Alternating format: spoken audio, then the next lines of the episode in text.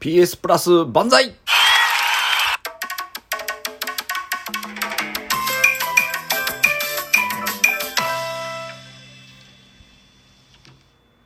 緊急収録ということで。緊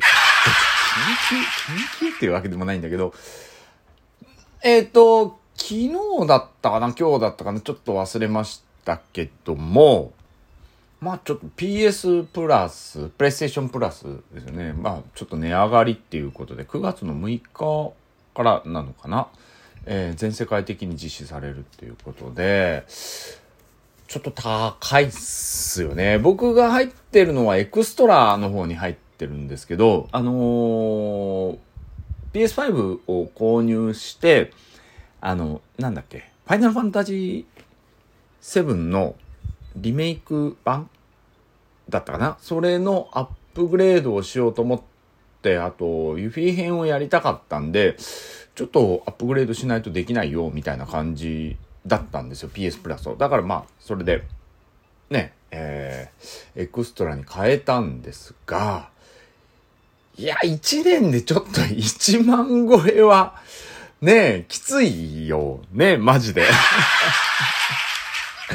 今までがね、いくらだったか8000いくらだったと思うんですよ、現状が。うんで、えー、エッセンシャルが6800、あ、違う、5000いくらぐらいだったんで、まあ、しゃあないっちゃしゃあないんですけど、やっぱちょっと高えかなとは思ってますね。いくらだった ?5000、5100円ぐらいか。5200円ぐらいか。エッセンシャルが。で、エクストラが8600円が11700円まで上がるんで、もうそれだったらついでにね、プレミアムに入った方がいいんじゃないかなとかもちょっと思ってるんですけど、ただプレミアムまだなんかこう魅力が僕の中では感じられないかな。PS3 のストリーミングもちょっと触らせてもらったことあるんですけど、ちょっとね、いまいちね、えー、環境によってはっていうこともあるので、まだまだエクストラぐらいでいいかなと思ってて、まあ冒頭言いましたけど PS プラス万歳みたいな言い方しましたけど、なんでかっていうとね、シー・オブ・スターズですね。はい。これがね、PS プラスのエクストラに入ってたら、そのままできるっていうことでね、めちゃくちゃ感動しております。はい。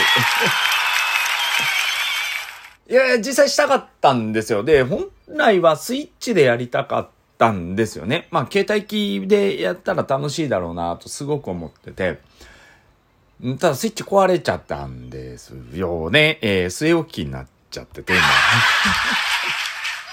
有機 EL の画面つかないんで。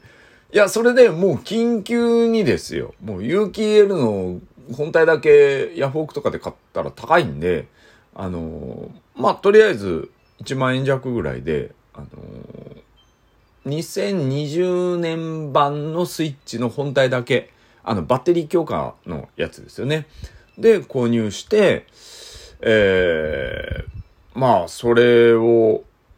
ちょっと代替えで使おうかなと思ってて、スイッチの場合は、据え置きでやることってあんまりなくって、うん、やっぱりどっちかって言えばお布団でゴロゴロしてやることの方が多いので、あれだったらね、もうスイッチライトあの、携帯基板でもいいかもしれないんですけど、でもちょっとね、座ってやりたい時もあったりとか、はるちゃんに YouTube 見せたりする時って、あの、スイッチで結構見せること多いんで。なでかった。向こうの部屋、あの、リビングの方にもドックと、うちの嫁さんの、あの、スイッチがあったりするんですよ。だからもう、うちの嫁さんのスイッチ触ったりするのめんどくさい時に、自分のスイッチあそこ持ってってドックさせば別に映るんでだからそういうやり方もできるからですねスイッチは重宝してるにはしてるのでまあ画面映った方がいいっていうのもあるしだから購入はしたんですけどまあそれでお金かかっちゃってるでしょ？で PS5 とね FF16 購入してるのでお金かかっちゃってるでしょ？ね。はい。でそれでアーマードコア6を買うつもりがさっき言ったスイッチで買えなくなっちゃったでしょ？これで今言ったシー・オブ・スターズめっちゃくちゃ気になってたんで、まあ前回も言ったように内容全然頭の中入れてないんでですよね、ほぼほぼ。な、何が情報として分かってるかっていうと、あの、2D である。ということ。まあまあ、一回あの、プロモは見ましたけど、まあ、2D の、えー、ゲームで、あの、ドット絵っぽい感じですよね。昔懐かしい感じのドット絵調の RPG ですよね。まあでも、ドット絵でもだいぶ動きは以前のドット絵よりも動くので、ただ、あの、何ですか、3D、2D、な、なんだっけ あれ忘れたの、なんだっけなんか処理あるじゃないですか。あ、HD2D か。の処理とかもしてなくって、普通に、スーファミの綺麗になった版みたいな感じで、すっごく、ね、あの、注目してたゲームだった。欲しかったんですよ。ダウンロード版買うつもりではいたんですけど、さっきも言ったように、ね、さっきもお金かかっちゃってるんで、うん、そしたらここに来て、ねえ今スタート押しちゃいましたけど、はい、最初からで。いや、綺麗というより、いい感じに綺麗ですよね。このドット絵。二人の主人公がいます。仲間を率いるリーダーを選択してください。わあ、これめっちゃ迷うな。ゼイルさん、バレアさん。なんかステータス違かったりするのかなこの選択は後から変更できストーリーへの影響あります変更主人公の変更ができるっていうことなのかな？えー、でもまずはね1回目はどっちかを主人公としてやっていきたいけど青い髪が好きだしバレアさんいいな。月月っぽい感じなのかな？見た感じ。でゼイルさんがオレンジ色の雰囲気でねちょっと褐色で金髪でかっこいいな男の子で。わこれ迷うな どっちも主人公いいなマジでのっけからこのなんだこれえ えー、マジかバレアさんは、ああ、なんか文句みたいな感じなんだ。コンボ持ってんだ。ソ連さんが夏の日に生まれた剣士なんだ。わあ、ちょっと両方、いいとこ取りの美味しい設定だな。バレアさんで行こう。ドン。うん。へえいいなこれ。面白そう。でも2人は走ってるから両方とも後で変えれるってどういうことなんだろう。変更できるっていうのがちょっとわからないけど。わあ綺麗綺麗。すごいすごい。へえめちゃくちゃ昔のスーファミ感があって。ていいですね。え冒険者よ好奇心に導かれここへたどり着いたのか。そういった資質は大切にせねばなってちょっと人を話して後ろ姿でちょっと見えないんですけどね、えー、記録感、えー、錬金術に、えー、した不死なるものだ、えー、そんなまあまあスタート面白そうですよね。うん。まあちょっとここまでにしますけど。いやねあのー全体がそういった、まあ、キャラクターの成長とか今見たんですけど、レベルアップするときに任意のステータスを振り分けれますよとか、まあ自分でこうキャラクターの成長をどういうふうに振り分けていくかっていうことで、えー、カスタマイズできるっていうことと、まあ友情の壮大な旅に出発ってことでね、えー、6人以上の主要メンバーともに、えー、感情を揺さぶられる冒険に繰り出そうみたいな。あ、ランダムエンカウントは存在しない。え、そうなの？えー、それがどう作用するのかな？ランダムエンカウントって意外と重要のような気がするんだけどこういうゲームで。なんかレベル上げしたりとかでね、えー、あ三田康則さんが監修？監修なんだ。コラボか。コラボだ。あはあ参戦するってなってるから、えー、BGM も BGM をねあのー、まあ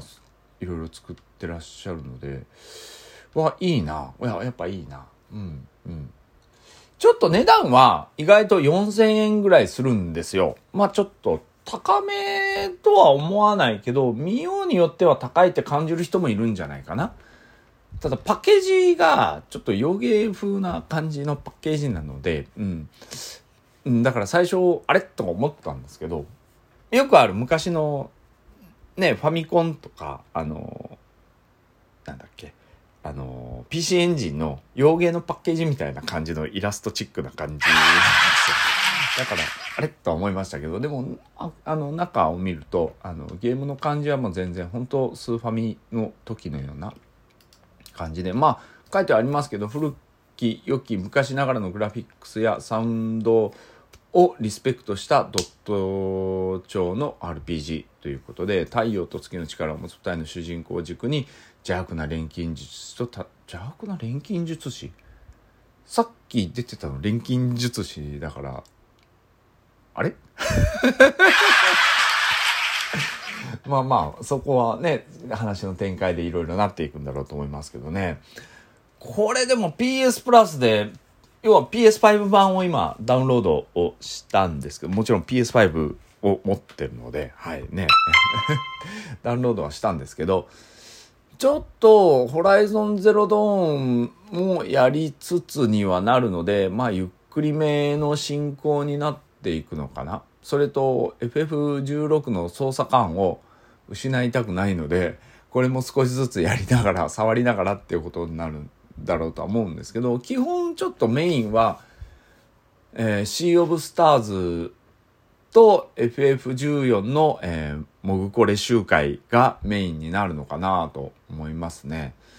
うん。まあ、あと本を今読んでるので、ロードスト選挙をまた、あの、伝説から全部読み返してるので、まあ、それをしながら、まあ、PS5 でやるんで、布団で、お布団でゴロゴロプレイはこれできないので、あの、まあ、お布団ではほとんど読書になっていくのかなと思いますけど、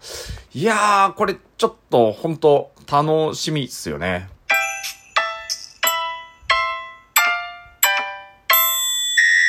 やる暇あるのかそれじゃあ。